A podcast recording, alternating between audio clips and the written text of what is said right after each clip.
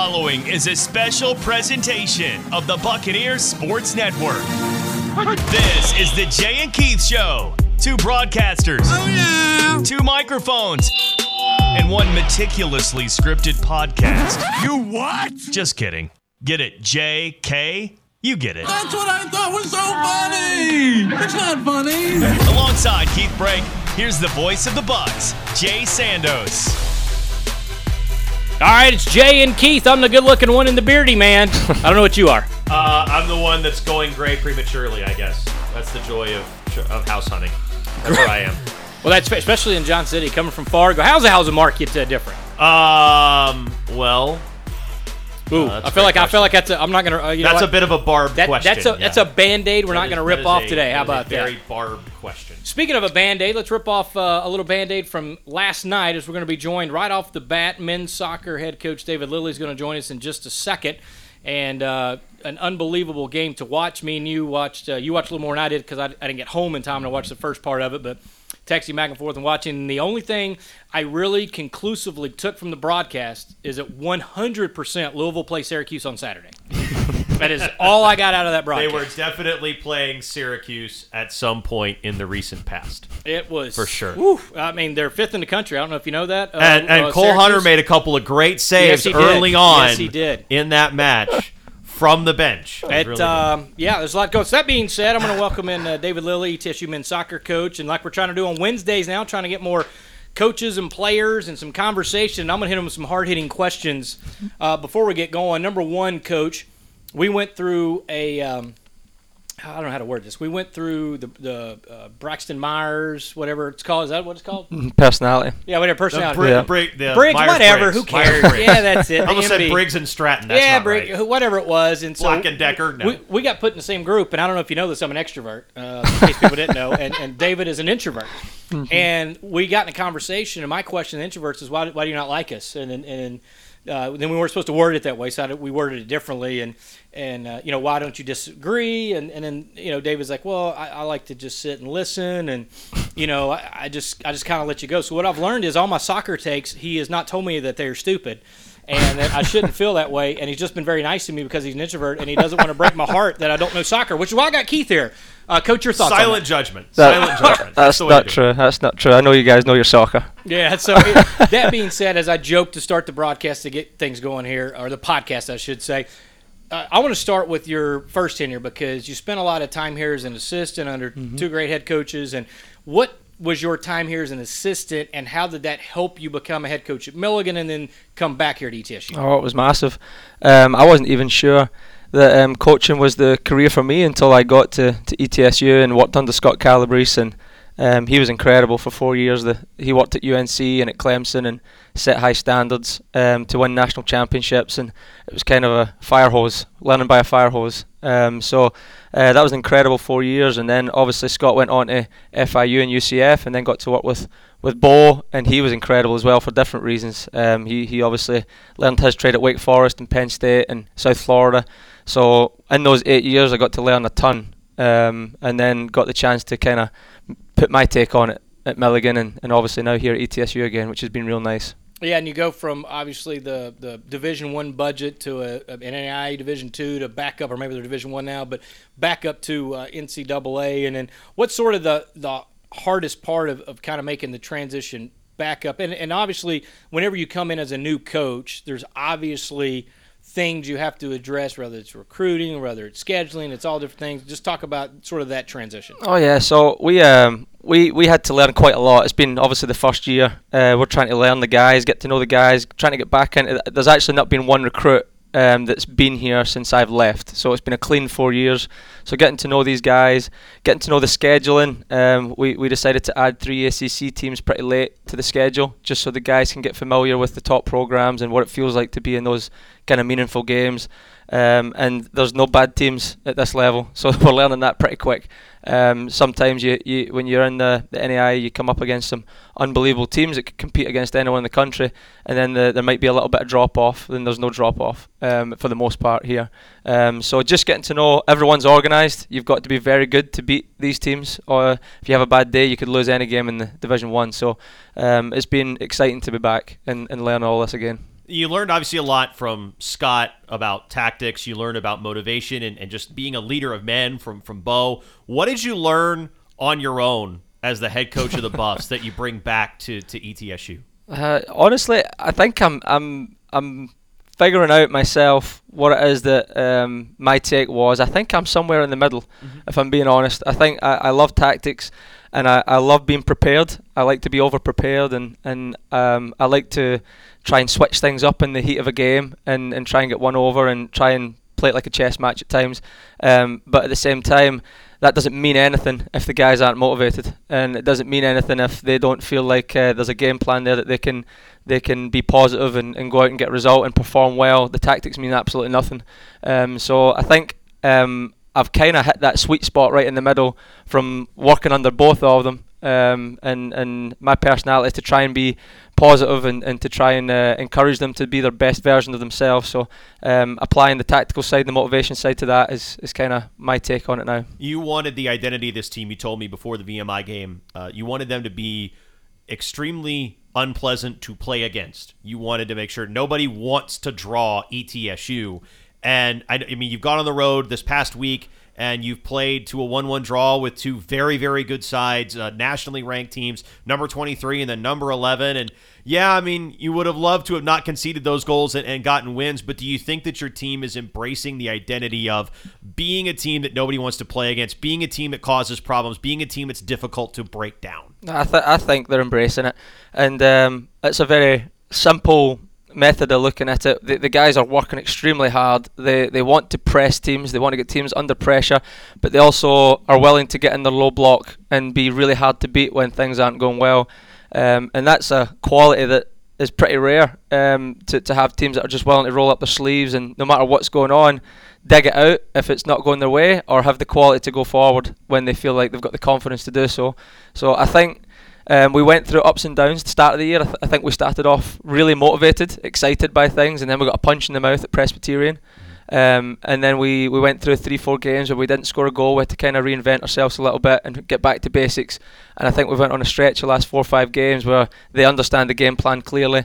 Um, they're working hard for each other. They feel like they could probably face anyone in the country right now and be in the game and maybe sneak sneak something from it. And that's a good place to be as a starting block. Um, and obviously we're looking to have more quality as, as time goes on. But I think right now the guys are working exceptionally hard and it's really exciting right now because they, they feel bought in.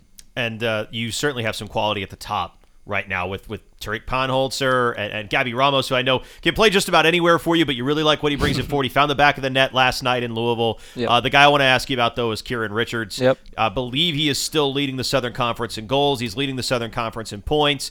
Um, and this guy just plays the game with so much passion. Sometimes he's right on the edge, but you rather have that guy you have to rein in than coach up. And how valuable is it? To have that guy right in the middle of everything, you know, pressing the back line, setting all of the of the the everywhere everybody's supposed to be. How important is it to have a guy that brings that kind of energy and passion to that center forward role to set the the tone for your team? It's incredible. Um, obviously, I said this it's first year getting to know the individuals, and Kieran is one that um, maybe at the start I saw a ton of emotion, but it might not have been channeled in the right ways, and he's just found a way to channel it into being the best teammate he can, the best forward he can. Um, he's scoring goals for fun right now. He's very confident, but you've nailed it in the head. The, the biggest thing he's doing right now is he is setting the tone for all the defensive work, and he's leading from the front.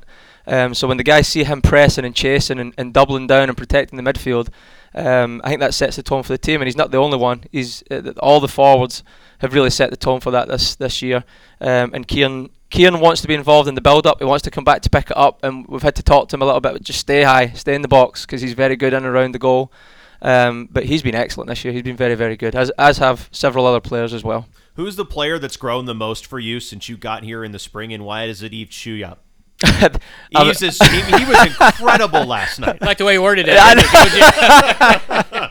Yeah, I was trying to rack my head at several guys. Obviously, Eves is must be, if not uh, one of the top ones, the top one of of the year so far. And coming in, um, he was he was good when when we arrived. A good player, good kid, and he just is like a sponge. He just absorbs everything, gets better every day, and he's got um, a very humble attitude. Works hard. He's a great one v one defender. Um, he covers well. He's tactically keeping improving, and he's he's covered. Last last night he blocked one off the line. I couldn't believe it was. Uh, That trick- was awesome. It was trickling for the line, and it looked like it was going in. I thought, here we go, it's one-one, and he, he managed to slide a, from, come across the field and slide to take it out. So he, that's the common place he's he's got into this year. He's been uh, he's been rock solid for us, and uh, he's only getting better. Uh, we're talking about David Lilly, head men's soccer coach at ETSU here on the Jay and Keith Show. And coach, I, I, that play they went to review, and I just thought, man, you're on the road. You never know how that's going to go. But clearly, uh, even with the bad angles they had, you could tell that Chuyop was able to get that uh, out. Talk about goalkeeping because. I've watched six, seven games, and it just seems like no matter who you put in net, they seem Mm-hmm. to make plays. And I don't know if they're chan- channeling the inner Bo Oshoniyi in them or what they're doing. One of the MLS top 50 whatever player, 150 whatever he was on that list a while ago. Yeah. But uh, just talk about the the two uh, net keepers. Absolutely. Um, so Cole Hunter um, has been here for uh, for a couple of years now, and he's a he's a senior leader on the team, and he's had an excellent year in goal, and he just keeps putting his body on the line and making big saves for us and, and getting us over the finish line with some results. He was a bit little banged up um, this week, and um, and Mark has been training really well. Mark Coadio, um, he's um, coming this year from from Dayton and, and played at Montverde Academy in Florida, and um, he's just the goalkeeper position is so tough. There's not a ton of rotation in goalkeeper. It's hard to to mix and match it. And Cole's just been so solid this year, and he's got the experience and he's got some trust from being here in the spring. So Mark's been in a tough spot in terms of obviously he, he wants to play. He's, he's used to playing in Division One, um, and he's been real patient. And he got his chance last night, and I thought he smashed it. And he played real well. And, and obviously we've got Andrew Prescott, who's uh, who's also there, who's training real hard as well. So we've got we got three good goalkeepers right now knocking on the door. Yeah, Cole had a great. I mean, he stopped a penalty and just read it perfectly against Greensboro. It was Yep. really, really awesome to watch. He also wears a face shield. I believe that is a hard lesson learned Yeah. from earlier this year. and that's it. He uh, he was playing at UNC, and um, we, we we've been talking to him about just making sure he's communicating with the back line. And, and this one time he he didn't communicate properly, clashed with uh, with Dom Foster, and he's got himself a face mask now. And I was joking with him the other day. If he keeps playing like he did against UNCG, we might need to start selling these to the kids in town uh, to play like Batman. Um, when when they're playing in the local games, um, so he's he's been great even with the face mask and the injuries. He puts his body on the line and he keeps coming through, uh, big time for us. Yeah, if there's one guy you don't want to run into blindsided, it's Dom Foster. No, no, he's pretty hard headed. That's, that's Uh, pretty. That's a pretty unpleasant experience. You're No, asking for. yeah. no. If I if I could choose one person not to collide with, it'd probably be Dom. So Well, it's interesting, David, because you bring in. I mean, ETSU is, is always embraced international students, particularly in athletics. You think about the cross country program and the tennis program. The soccer program has been a big part of that as well. Um, and I mean, a lot of these guys come from other parts of the world, and they don't know ETSU from Louisville, frankly. Yep. Um, how do you get them invested? As somebody that has done this, gone this path yourself of coming over, playing in the collegiate system, getting invested in an American university, an American experience, how do you bind all of these international players together into a cohesive culture? yeah, I mean, I would like to say that it's a, it's a lot of hard work. It's pretty organic, honestly. Like I, I came over um, in a similar situation. We had maybe 15, 16 internationals on my college team, and um, is, uh, if the if the if the environment is there, the training environment's there, and and uh, the guys genuinely care about each other, you just start to become a family together, and, and you start to, to go into these games and, and battle together, and you just get stronger with, with more adversity that comes. And I think you can see that start to happen now. We had our wobbles earlier in the year, and we're just getting used to each other. Some some new kids coming in, some freshmen coming in, some local kids, some transfers, some international. And I think now, um, after the UNC game, after that kind of stage of the season, you're starting to see the group really mesh together. And and no matter what adversity happens in the game now, they're getting tighter together. And I saw on Twitter after the Louisville game last night that uh, Ryan Coulter was tweeting about the team. Oh, Like, yeah. I didn't realize he's the goalkeepers coach for FC Cincinnati now. Absolutely. And between him and and Schoenfeld, who played all over the world. I mean, he played in Israel. He played all over MLS. Like he's been a, a lot of different places. Uh, there are a lot of guys that have gone on to have success in the game beyond ETSU. How important do you think it is for younger players or players that are just now coming into the program to see that and, and to interact with those guys up close? Oh, it's so special. And uh, when I first arrived at ETSU, we didn't have alumni. Right. Like it was just it was a it was a pretty early stage in the program. So this is this is coming back this time around. It's been really special to to connect with alumni, and obviously you've had the incredible career of Shaw and Coulter, and you've got many others: uh, Cam Woodfin, Charlie, Johnny Campbell. Some other ones that have gone on and and, and played professional. Um, but yesterday, Ryan Coulter took the time to come and speak to the guys and um, explained how he um, how positive his experience was at ETSU and just to embrace the moment. And I think that was setting the tone for the Louisville game. Um, and, and aside from the fact he was a very good goalkeeper and our goalkeepers played well, um, I, th- I think it was really cool for the guys to hear that um, you can have a great experience in, in college and, and go on to have the career type of career that these guys are having. He had an unbelievable penalty shootout, and I think Jay's actually looking it up against. Oh yeah, as soon as you say that name, you Yeah. go to it every Oh, time. it's an all-timer. What what was your what's your most memorable game at ETSU? Because I feel like I mean, especially in those days, the crowds were awesome, the energy was incredible. Like it just it was so much fun to be around the program. That was a special one you talked about, and and it, I I was waiting for Ryan to bring it up.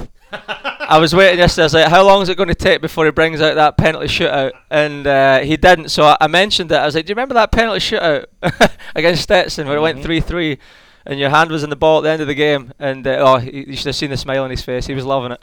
So what I like about it, I can't believe I forgot this date. It was 11 11 11. Yep. November 11, 2011. It's the one.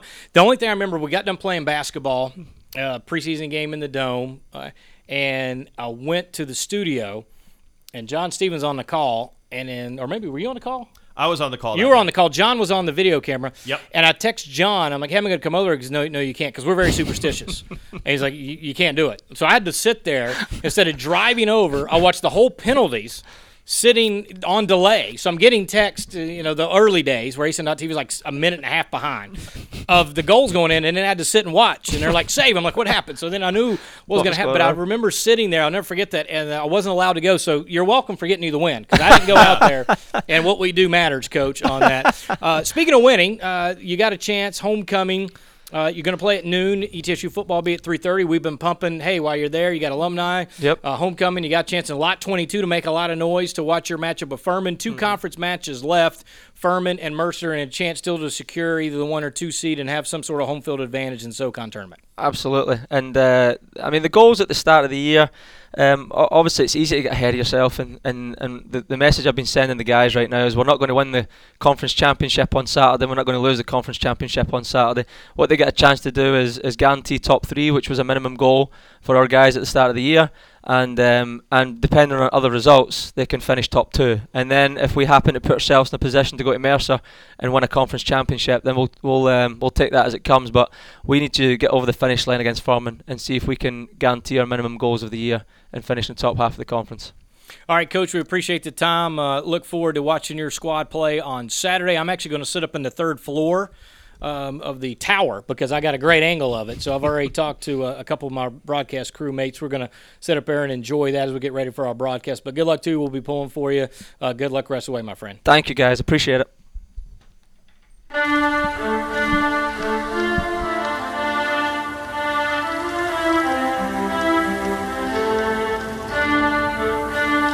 Keith Show rolling along, and we are into gridiron football. Back into gridiron football. I got the chance to talk with the star running back for the ETSU football program, the redshirt senior Jacob Saylors, SoCon preseason offensive player of the year, and a fantastic conversation. Well, Jacob, it's great to see you, man. Uh, how, how you doing? I mean, you, you've been you've been around this campus. You probably know it like the back of your hand by this point. Uh, uh, how you doing? How you feeling uh, as we get into the the backstretch of a really grueling college football season? You know, I'm doing well. Obviously, not sitting where the team would like to be. You know, um, unfortunately, but still grateful to have an opportunity. You know, week week in and week out to get better and just play with my guys. And um, you know, like you said, it, I have been on campus for a while, and I do know a lot of people. I know it very familiar, but um, you know, there just seems, you know, it's a great community. It's a great place. You know, every every time I step on campus, you know, it, I just see something that that just reminds me why I'm here. Yeah, it's. I mean, I, I mean, I was class of thirteen. I came back, and it's it's so different now. How wild has it been to watch this place transform with the football program in the middle of it? You know, it's it's been special. You know, um, there's many ways to describe it, but special is definitely the first one that I would say. Um, you know, just seeing the community just grow and grow and just come to come closer over time as well. You know, it's just a it's a great thing to be a part of. It was so challenging for a new program to win people over, and you guys did that. I mean, you look up in the stands, Greene Stadium. It's usually pretty packed. I mean, there's there's been some great atmospheres, great crowds, lots of support. What's that mean to you as a guy who was kind of right there in the mix of, of the very first few days and years of the relaunch of this program? That uh, you know the community has rallied behind you guys as you've had success. You know, it's a it's a great feeling, man, and uh, it it goes to show you, you know, that the university was in the right with bringing the program back and just showing how uniteful that it can be for a community like Johnson City, Tennessee, where, like you said, we have stand uh, fans come and pack the stands, you know, every week, every home game, and you know, I'm just grateful to be part of a college that has that type of fan base. Is that consistent with your experience in football? That it's a community event, like it's something that you go to, whether it's a you know Thursday or a Tuesday night in middle school, Friday night high school, Saturday college, whatever. Is is that something that you've just kind of always fallen into? Is football as, as a community? Without a doubt, I come from a small city, you know, in Jasper. Not not a large popu- population there, but um, on Friday nights when high school games gets going, it the community oh, comes yeah. out and shows. You know, just it it it feels it feels a lot like a home away from a home for me. You know, Johnson City's a small city, but it's a lot bigger than what I'm used to. But it just has that small town home feel, and um, you know, I, I feel like support at football games and winning it goes hand in hand with one another. You know, when you win, you know, people come out, they want to watch that type of stuff. And I've been fortunate to be part of a, a winning program in high school and in college, you know, and and being part of those great communities, the great fan bases, it's, it's just been a pleasure, honestly.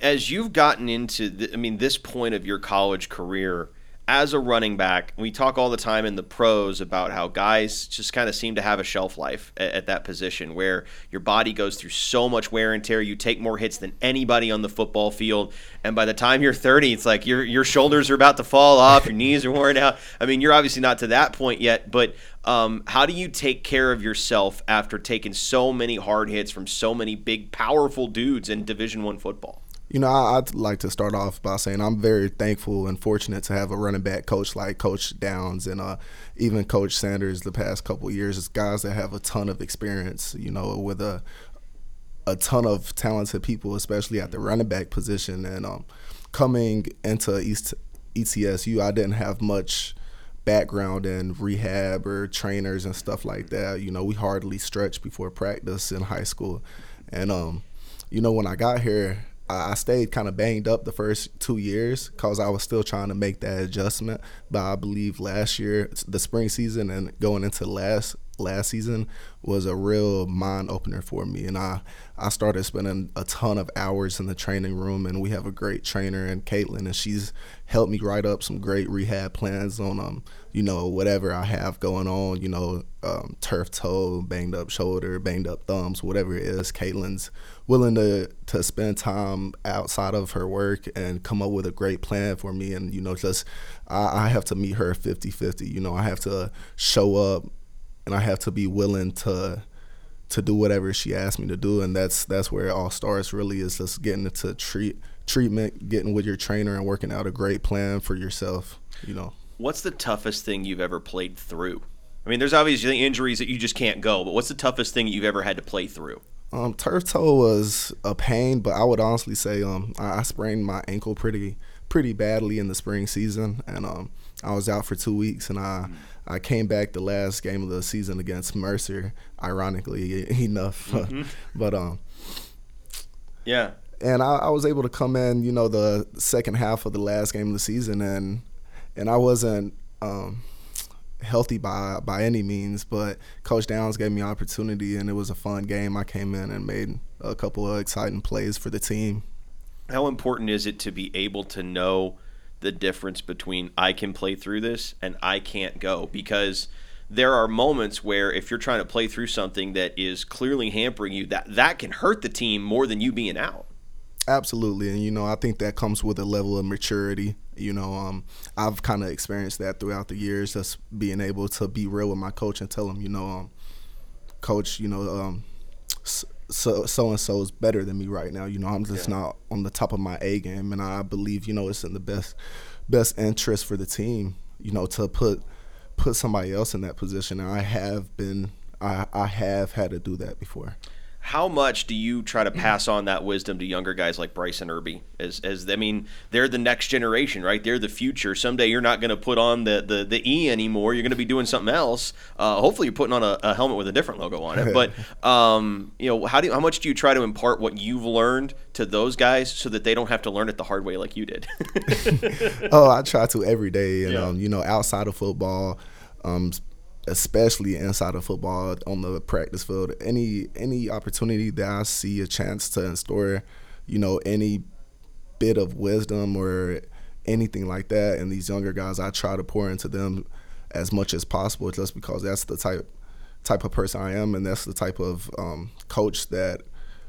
Uh, coach Downs is, and he has instilled those type of morals in me, you know, since I've been here.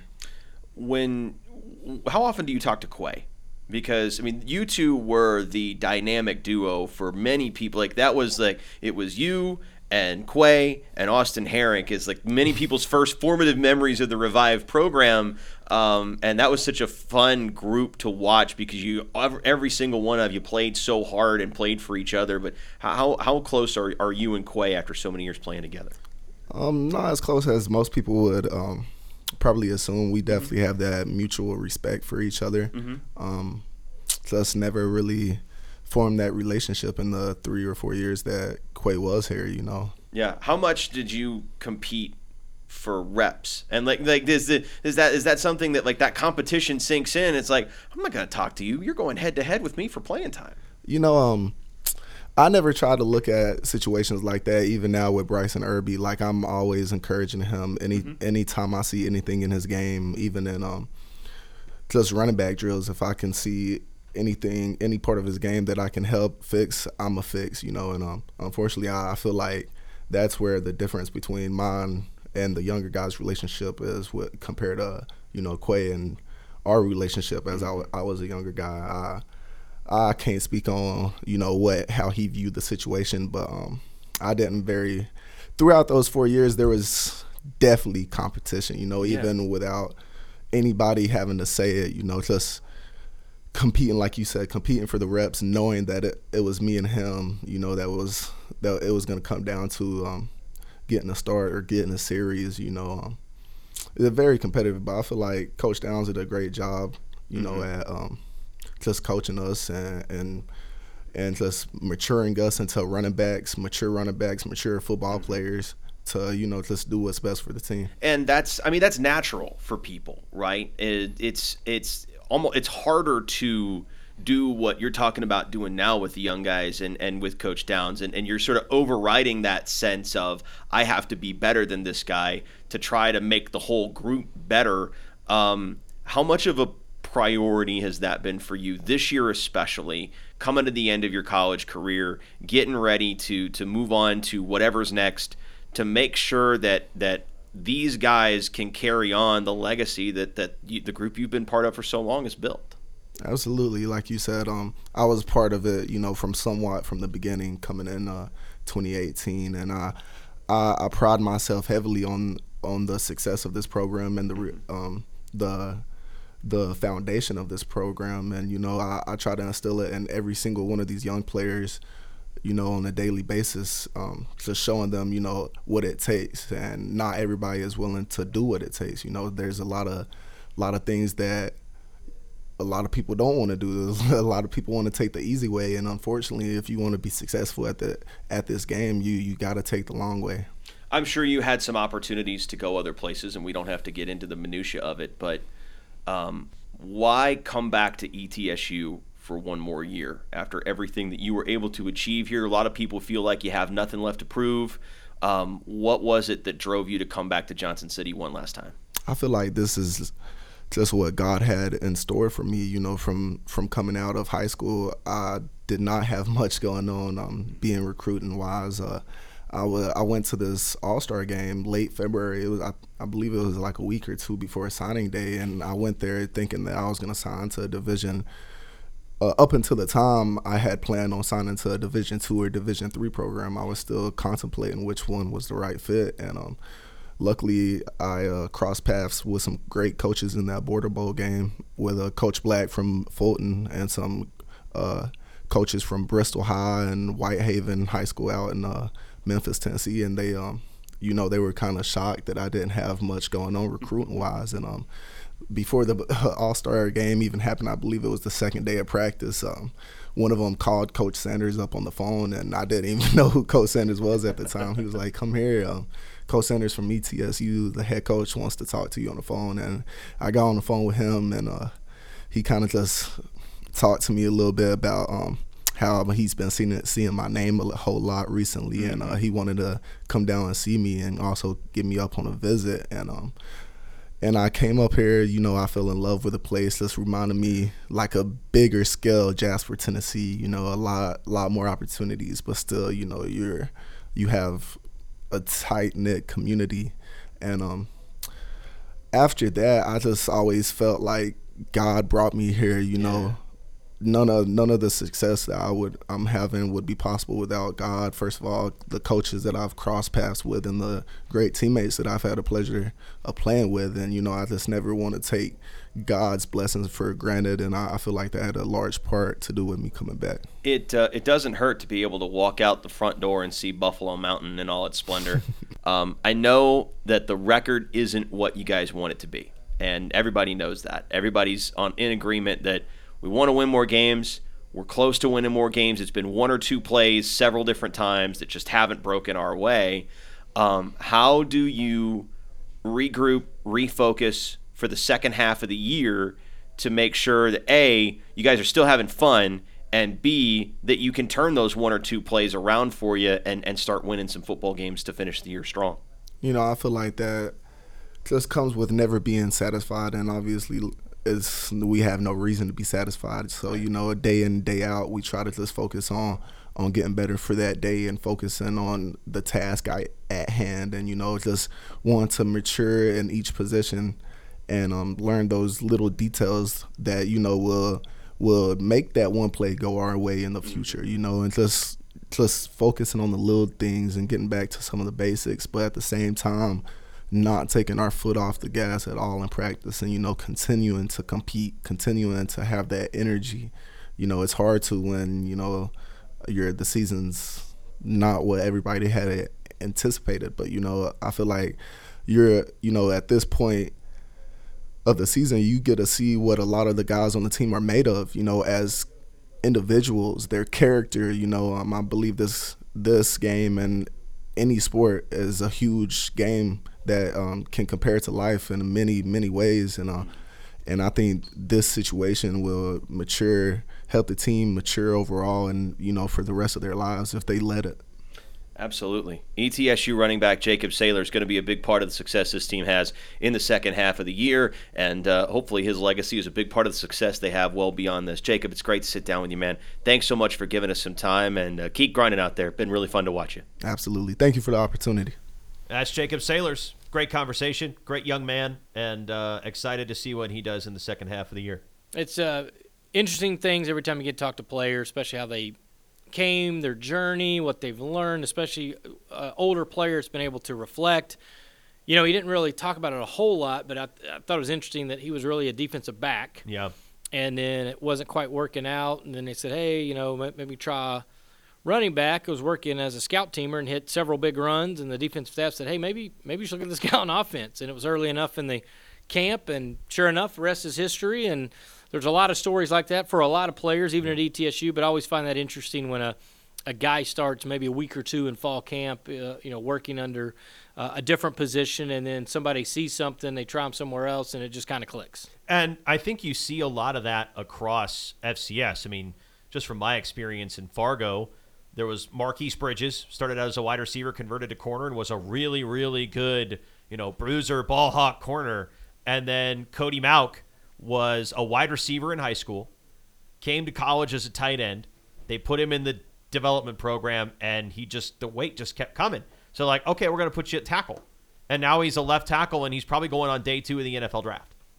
So it, it it's never it's always like you can come in thinking this is gonna be what I do, and then it's doesn't work out that way. Well, it's all about opportunities, right? And who gets the opportunity to go out and play, and if they're willing to do it. And we've seen it. Juwan Martin Yep. was a linebacker. We saw Artavia Smith played running back and receiver, then turns himself into an all-league safety, and then now Jacob Saylors started there. So you see how this goes. But I thought very interesting conversation again.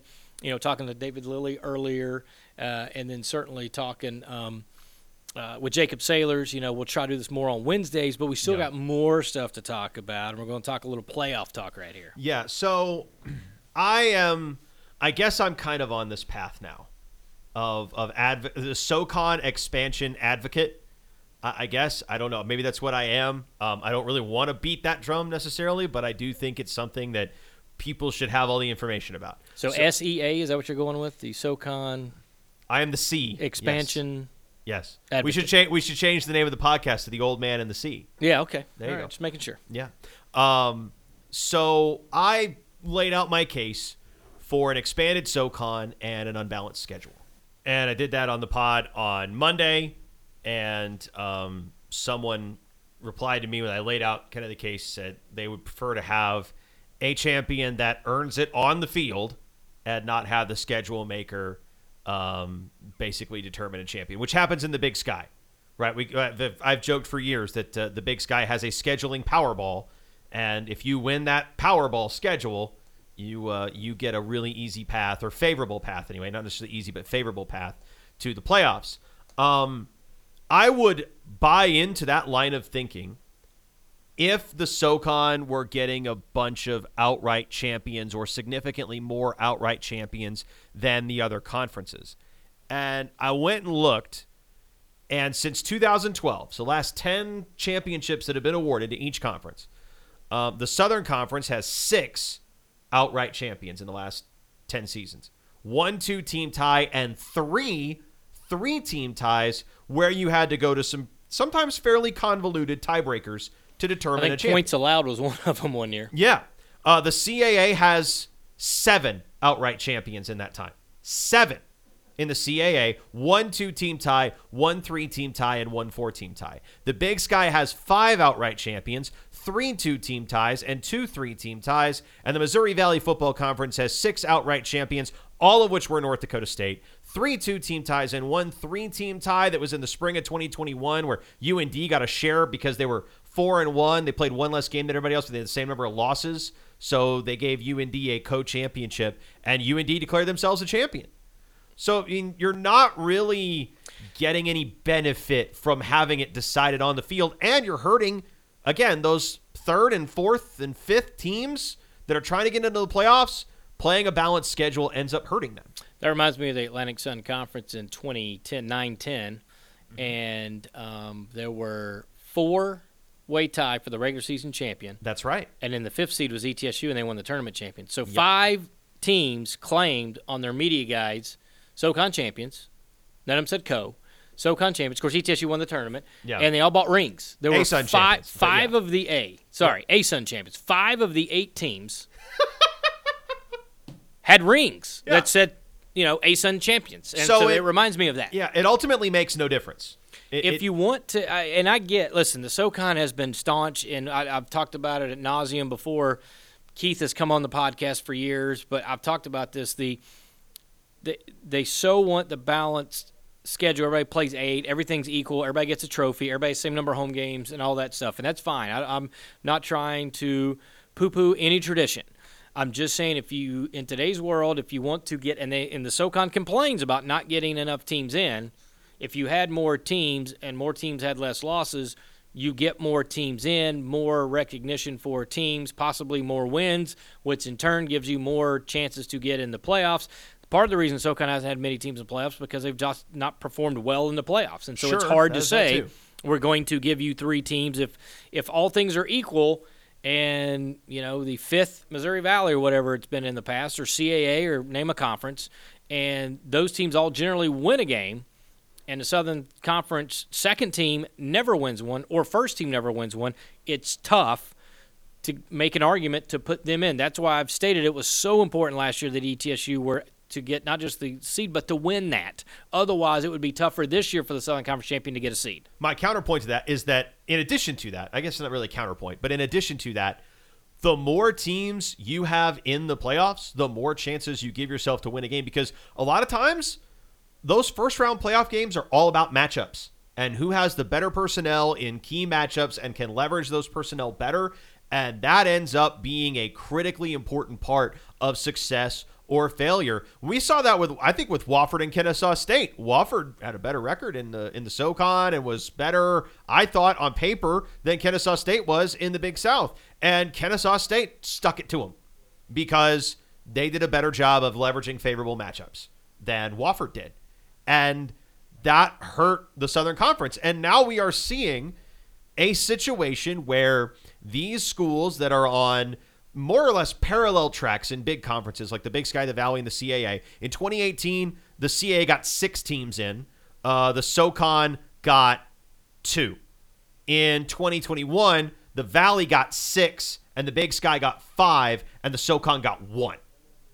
And all of these teams that chop each other up hurt ultimately their own ability to create a favorable image that will be lobbied for by certain people in the, the playoff committee. And, you know, your SoCon advocate has to step out of the room, but the there will be other people that will look at those records that will look at five and three or six and two or even seven and one and say, hey, you know, this team went seven and one in the league. Well, they didn't play ETSU or Chattanooga. Well, yeah, they still went seven and one.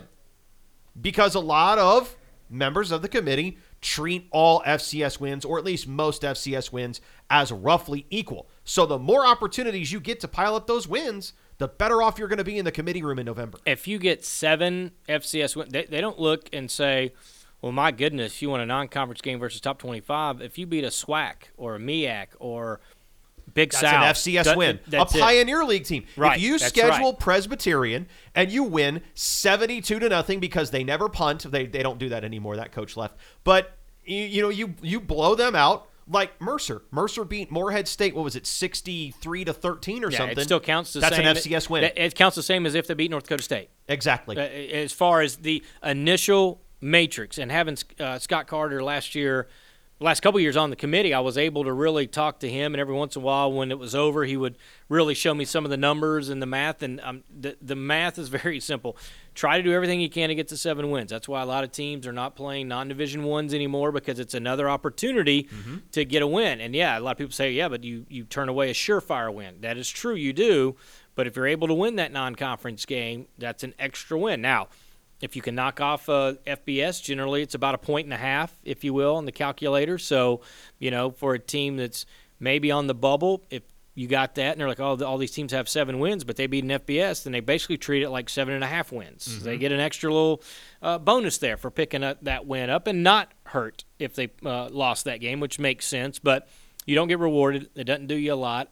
And we'll see how the scheduling goes forward with head coach George Quarles, who's at Furman, who generally did not play uh, non-qualifying games. They generally at Furman did play, um, you know, all Division One type opponents. And Although they did play one this year, This year and I did. think that lack of a data point might end up keeping them out. I am look. I'm so I looked at Brian McLaughlin and Sam Herder, who used to work together at Hero Sports. Now Sam is the the lead guy at Hero, and Brian does uh, Gridiron Heroics, and he's in charge of of that site. And they both do bracketology every week. And Sam has three SoCon teams in, but he has Furman right on, or he has uh, Samford right on the cut line, and also has New Hampshire below it, and that's important. to get to in a second. Brian has four SoCon teams in, all of Chat, Mercer, Samford, and Furman in, and um, New Hampshire also out. New Hampshire is four and zero in the CAA, and they don't play Delaware or William and Mary, so there's a non-zero chance that they could end up ain't no with the automatic bid. And that knocks Furman or Samford or possibly both out of the FCS playoffs. And we're going to end up in a situation where we all feel like the SoCon should probably, by the end of it all, probably should have three teams in, depending on how things shake out, maybe four teams in, and they're probably going to end up with one or two again. I, that's what's that's again goes back to my frustration on that, and you know it's simple to me. Uh, McLaughlin seems to be uh, a little bit more of a fan of the Southern Conference or puts more stock into it than a Craig Haley or Sam Herder, who we've had on the podcast and we've talked extensively, and they've basically have said some of the things I've said. You know, until you start winning games in the playoffs, why would we treat you any differently, and why would we give you more chances? So that's why I think it was important, not just for ETSU when they got the seed to hold serve and win. But in reality, I took a lot of uh, a lot of people took shots at me because ETSU, you know, got beat by North Dakota State by the final score, and I was like, hey, the whole argument was is it Southern Conference and their champion is so inferior to the Missouri Valley. My question was, well, what was the average margin of victory at home for North Dakota State compared to ETSU?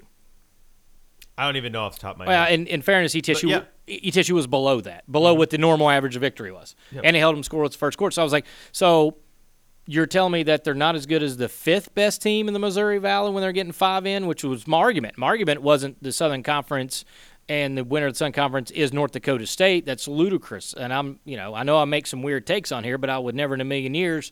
That was not my conclusion. was they keep trying to tell me that the second best team or whatever is not as good as the fifth or sixth best team. And my argument was, well, if your barometer was that and ETSU was below that, then couldn't they compete with all the second, third, fourth, fifth teams in the Missouri Valley? That's really my argument because the big outlier they always point to is well North Dakota State. Well, North, well, yeah, of course, but let's talk about all the other teams. Let's talk about how nobody goes into Fargo, all, you know, except for South Dakota State, who's the big rivalry and treats Pretty much like the only one. Yes, yeah. that's it. That's it. If you look over the last decade, that's about the only one. There's an outlier here or there, but consistently, that is the only team that has done it over time. Other than that, no one goes in there and does that. So my argument is the only thing I could use was, well, what's the average? And just using that year and apples to apples, but then even going back and doing like a more deep dive over the last five, six years, mm-hmm. ETSU was still below that. So again, that I'm not saying ETSU was on that level. That would be crazy. But I'm just saying my argument to some of the national guys who who kind of came at me just in some DMs that you know, well, I'll just keep it between us as professionals and not call them out. But that was my argument, and they didn't really have a good comeback for that. It was like, well, we were right and all along. So I'm like, that makes no sense to me because my argument wasn't that ETSU is North Dakota State. My argument is when the fifth and sixth best team is getting in and they're getting trounced by about the same as ETSU, you're telling me that ETSU can't compete with the fifth or sixth team in Missouri Valley, and to me that was ludicrous, and that was my argument. Yeah. I, I don't mean to belabor this point. I feel like we kind of just we're almost going in circles because you and I agree on this. We do. It's it, usually we like to disagree, so it's a little more entertaining. Yeah, usually we do, but also I think it's important that we, we make it clear that like the way that the SoCon wants to set up its football schedule, the way that it sets it up, it's it's very logical, it's very straightforward. Um, It's easy to understand, I'll give it It's very easy to understand. You're not going to play any guessing games with scheduling matrices or anything like that. You're going to play everybody in the league, but that has consequences that are detrimental to trying to regain a place as a power conference in FCS football after the departures in 2013 of uh, particularly App and Georgia Southern. I mean, Elon is kind of you know is what it is. They had a couple of decent years since they left, but um, you've lo- you lost your two perennial powers, the programs that won you so many national championships, and the SoCon hasn't really replaced not just the that that level of team relative to FCS nationally. It also hasn't replaced that level of prestige and the respect you get from the committee. And I think you need to put more teams in better position to make the playoffs in order to get that respect back. And I don't think this is an either or situation when you talk about because so many people want to talk about men's basketball and you know the, the, the league's brought in a new commissioner after John Iamarino retired that was focused on men's basketball and the league has done a fantastic job of that but I don't think it has to be either or. I think it's very much a both and with the potential that this league has that if you just take one or two very timely swings and get one or two quality ads, you can help both sports take a major leap forward. And Yeah. that's what we all want. Huge fan of, of if they could add two to four, um, and it could be two football and two non-football, and you get four for basketball. But with the way the scheduling models work now, with all the big boys playing 20 league games, and it's Yep. tough to get non this game, and it's tough. You know, you hear it all the time with coaches, and tough to get home games because everybody's trying to schedule a win. And so if they don't think they can beat you, or they're not going to go on the road unless you pay them, and then then you get into well, how much money can ETSU pay for a home game, Yep, or any school. So you get into that. So if you could get you know, a 14 team league where you play a north, south, east, west, whatever it is. You, you get round robin on one end, you get one game on the other. Mm-hmm. You get to 20, 21 games, and that way there's more home games for those teams. And then you could still make do with a couple of money games, could still try to get some good non conference, and you could get maybe some quality uh, mid major basketball to try to, because we saw a couple years where Wofford in 2019, if they didn't win the tournament, had a very good shot of getting an at-large bid, which which Belmont did that year, and and uh, North Carolina Greensboro was the last team out because they were the number one seed in NIT, and then the 30 and 14 with ETSU. If they didn't win the tournament, then more than likely it looked like all projections had put them in. Uh, now again, you still would have to roll the dice, wait and see. But in the same token, it seemed like that. But so you were on the cusp of doing that. If you could add some more, maybe you get there, maybe not. Who knows if they expand to 90 plus or whatever, and you get more teams in that way, which we've talked about. And I don't want to go down that road again, but I just feel like I- I'm fine. I'm not saying you have to blow up the system to blow up the system. I'm just saying my feelings aren't hurt if each, if the Southern Conference would have been a little proactive during some of the shift, and even if there's another shift coming, you don't want to be the odd man out because who's to say in a few years maybe another league is proactive and somebody like Chattanooga that's flirted or Samford or who knows name another team that might be on the up and up to to move if they go, I mean, what are you, Mercer? You know, those three teams on that side, if they wanted to make a Southern division of another league or something and they decide to go, now the Southern Conference is teetering on what are you going to do? My problem is I just want to make sure they're being proactive on both sides, on basketball and football. And I agree, they don't have to be mutually exclusive, right? They can either work together, you can work apart, you can do whatever, but I still think they should do that. And uh, I don't know how you got me on this. I, I don't either. You want to do say what? Uh, Let's do say what. do, you, do you think I want to do say what? I think you want do say what. Are you sure? Say what? Say, say, say, say what? Okay, Stewie. All right, what's up? All right. This uh, first one comes from somebody that we both know well. You only get 11 guaranteed opportunities on your schedule each and every year. You got to make the most of every single one of them. And I tell our guys all the time, man, I'd I'd ride a bicycle a thousand miles to go play a football game. Um, and and I hopefully that we'll take that same attitude up to Johnson City this weekend. That is, of course, Samford head coach I know. Chris Hatcher. I- yes. The funny thing is, I was about to put on my glasses 'cause I couldn't read the small writing, but then he said a word, and I was like, I know who that is.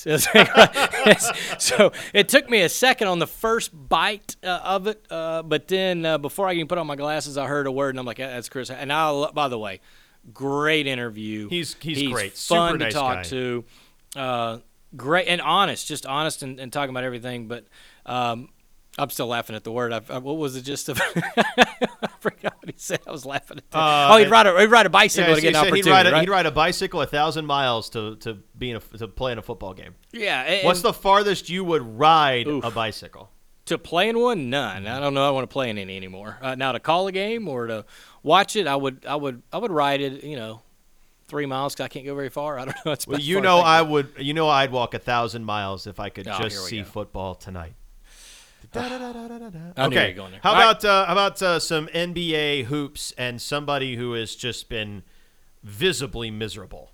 This guy used to be so exuberant, played with great energy and great emotion.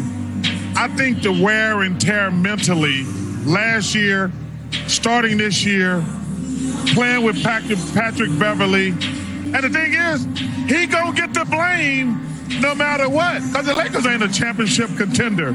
I think he needs a fresh start.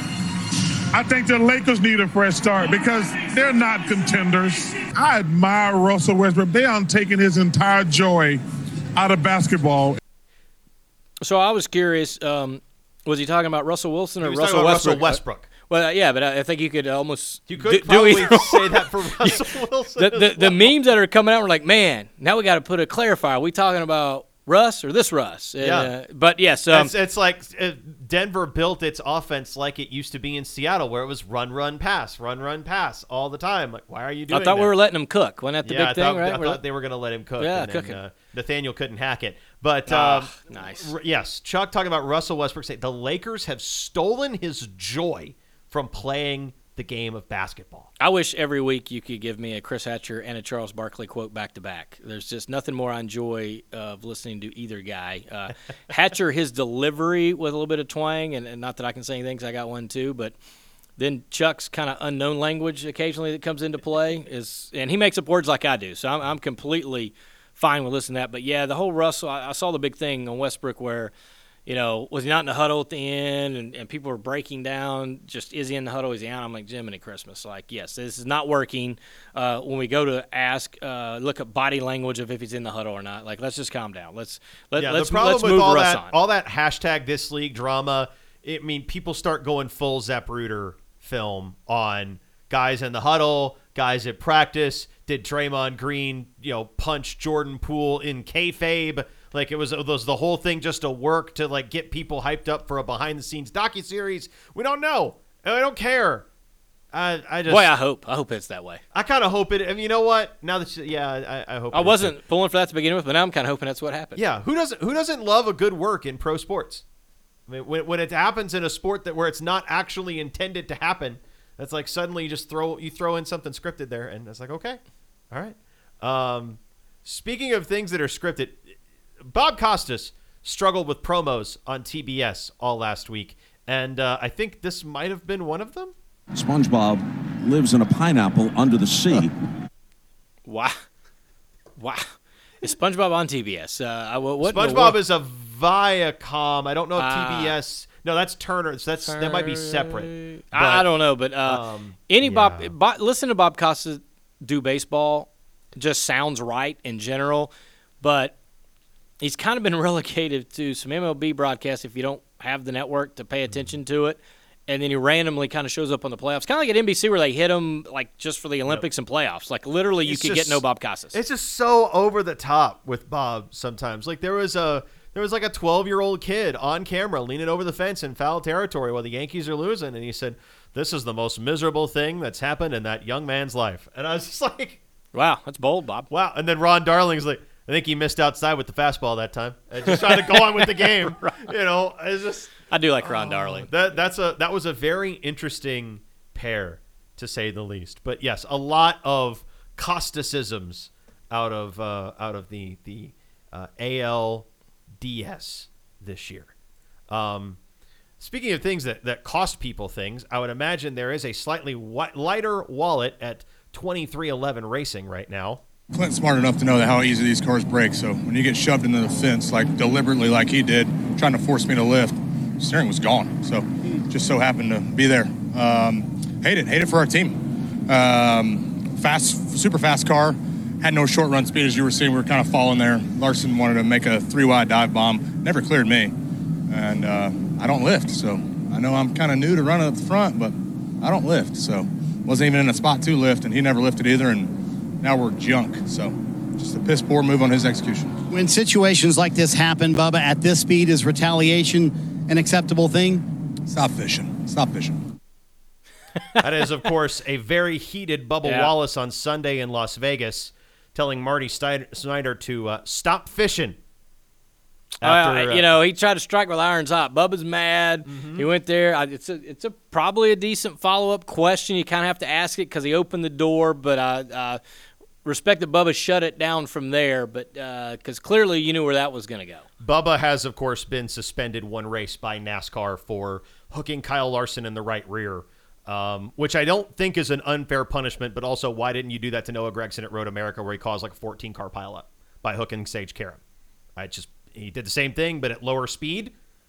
Uh, I just I don't know. I just I would- I would have liked to have seen that happen for Gragson in addition to Wallace, and I think part of the reason might have been that Gragson still had an opportunity to race in the playoffs, and Wallace, of course, has long since been eliminated. So uh, that's that's that, yeah, and no, that- no, my gut it- says that's yeah, part of it. Yeah, if you look, yeah, so you, if he was still in the playoffs, would they do that? That's an interesting. They do a points penalty and a fine. Right, right. He, he's allowed to race, so yeah. No, I agree. I didn't think of it that way. Um, I yeah, I feel like some of the things that come into play with punishments at all level is what is you know are we kind of hurting the product on the f- uh, field or track or whatever it is and, and by that i mean numbers you know viewers sponsorship dollars the almighty dollars driving that and since he's really kind of out of that aspect of it then eh, yeah we can go ahead and do that Yeah, John Hunter. Nemechek will uh, drive that car this weekend for uh, 23XI because he's in the Toyota camp. But I mean, I, I thought what you know, I love Bubba. I'm a big Bubba Wallace fan actually. I know a lot of people aren't, and a lot of people aren't for reasons that they we- we're not going to get into it. Um, that was dangerous and stupid what he did. And I hope he takes this week to cool his heels and reflect and be better for it. So I just wish that, I mean, there have been situations where guys hit other guys intentionally and wrecked other guys intentionally, and I wish those had been punished the same way. And hopefully they will be going forward. Um, yeah. About one last one on Say What? Someone that has never failed to produce a great quote. Um, I don't know. I guess in here the other day I say I overthink things. Sometimes I underthink things. Um, I really there was not a lot.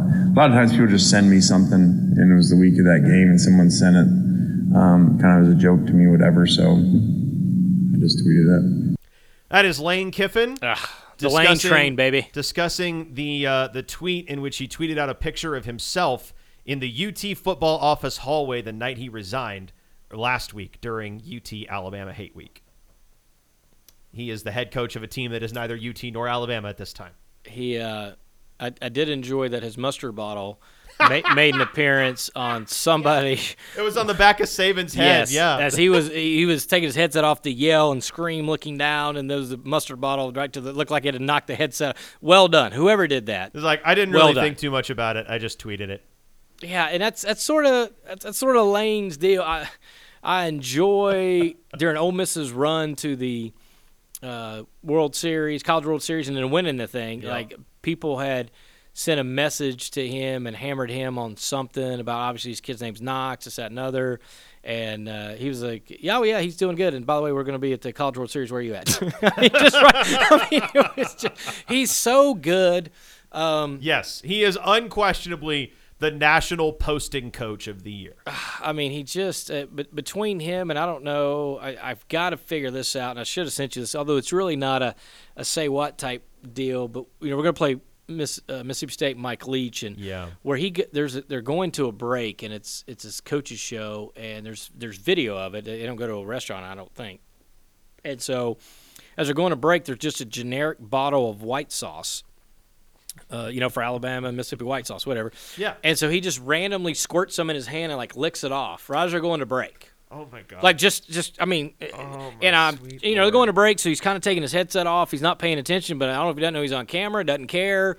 You know, it's between him and Ed Orgeron. Uh, you know, when Ed Orger- Orgeron. or, or yeah, him You too. said you said Ed Olajuwon. yeah, Ed, Ed, who, or, Orgeron, or, or yeah, lo- yeah, that guy. The, speaks Creole. Ed Orgeron. Yes. When he went on the tangent of chicken on a stick at the Exxon, I don't know if you heard that, where they asked him a question about playing in Mississippi and what's the, the thing, that you, you, know, what, what are you, what concerned you, sat another, and he was like, I'm concerned that the Exxon over there on that, the old Exxon over there doesn't have that chicken on a stick I like. and I mean, people are just like, what are you talking about? I have And- no idea what this is Oh, about. and he he goes off on a tangent on there's this Exxon somewhere outside of either Starkville or Oxford or wherever, one of the two Mississippi schools, that it has the best chicken on a stick at an Exxon of you'll chicken you'll ever have in your life. So It- is it it's like is, his go-to. Is it fried chicken? Is it grilled chicken? I mean, there's a lot of questions. Uh, does he look like a grilled chicken guy to you? Can I just throw that back I, at you? I mean, if you got enough grilled chicken, yeah. A big, a lot of. I mean, if you just like, if you just like, you get it and you slather it in like a sweet, tangy Mhm. sauce or Mhm. something. Yeah, you can do a little grilled chicken. I mean, gas station yakitori is the last thing I would expect to find. is that in like Mississippi, sushi? Is that like gas station sushi? Uh, yeah, kind of. Yeah, yakitori is the chicken on a stick, and then they have it in like a. There's like a, a tangy sauce. It's like orange and it's got like a very sweet flavor, sweet citrus. so you've had that to in. Mississippi? Is that what you're saying? You've Uh, been no, to that I, I've had it in many, many fine Japanese establishments across the country, but I've never had it in Mississippi. Never had it at an Exxon. Is that what you're saying? No, I've never had Exxon gas station Yeah. yakitori. I think it's good. I I would be fascinated and also slightly terrified to see that in a gas station. Yeah, that's that's what we do. That is what we do. I'm all for as many road trips I take finding good gas station food. hmm I think you have to. I think you you in particular have to. That's one thing I'll miss about the Midwest is all the Casey's and Simonsons and all the uh, uh, similar places. Uh, we got to get you in Southwest Virginia to a Sheetz. Yeah, no doubt. Oh, we got they got Sheetz got the Southwest Virginia. Yeah. Okay. So I, by going up to VMI, I, there's several yeah, you can stop. I have no partisan yeah. leaning in the Sheetz Wawa debate. So, well, if you, if you talk to Stephen May, let me tell you where you need to lean. Understood. All right, there could be a fist coming your way. You better be careful. All right, so that's a good Wednesday show. Big thanks to David Lilly. Big thanks to uh, Jacob Saylors, uh, Keith and a Tirade, and uh, say what? All the people that didn't know they're going to be on our uh, podcast today. So thank you for giving us good sound bites and continue to give us sound bites. Tomorrow we'll preview ETSU, Samford, homecoming. Buccaneers Network! Oh, you gotta be kidding me!